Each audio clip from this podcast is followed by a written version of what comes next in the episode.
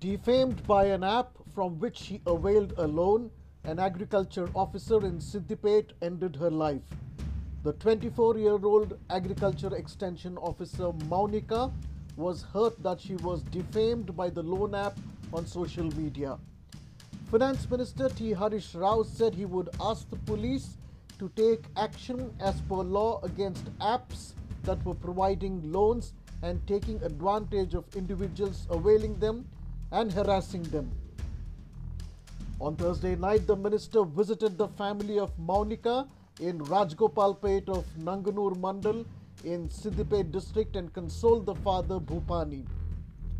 Maunika had availed a loan of 3 lakh rupees and as she did not repay it in time, the app that provided the loan branded her a defaulter and made her photograph, name, and telephone number viral by sending it to all her contacts.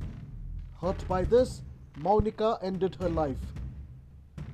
Harish Rao said apps that were providing micro loans were luring youth to avail them. He asked officials to take action against such apps violating laws. In another instance, a software engineer Sunil, who took a loan of 70,000 rupees from a loan app, also ended his life at his house in Kismatpur in Rajendra Nagar in Hyderabad. His wife Ramya complained to the police that the personnel from the loan app harassed her husband, making repeated phone calls. Unable to bear the torture, Sunil ended his life.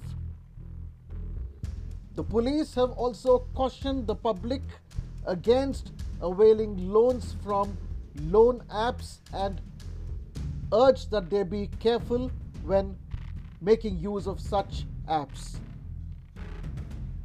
This is Sushil Rao of the Times of India in Hyderabad bringing to you this podcast.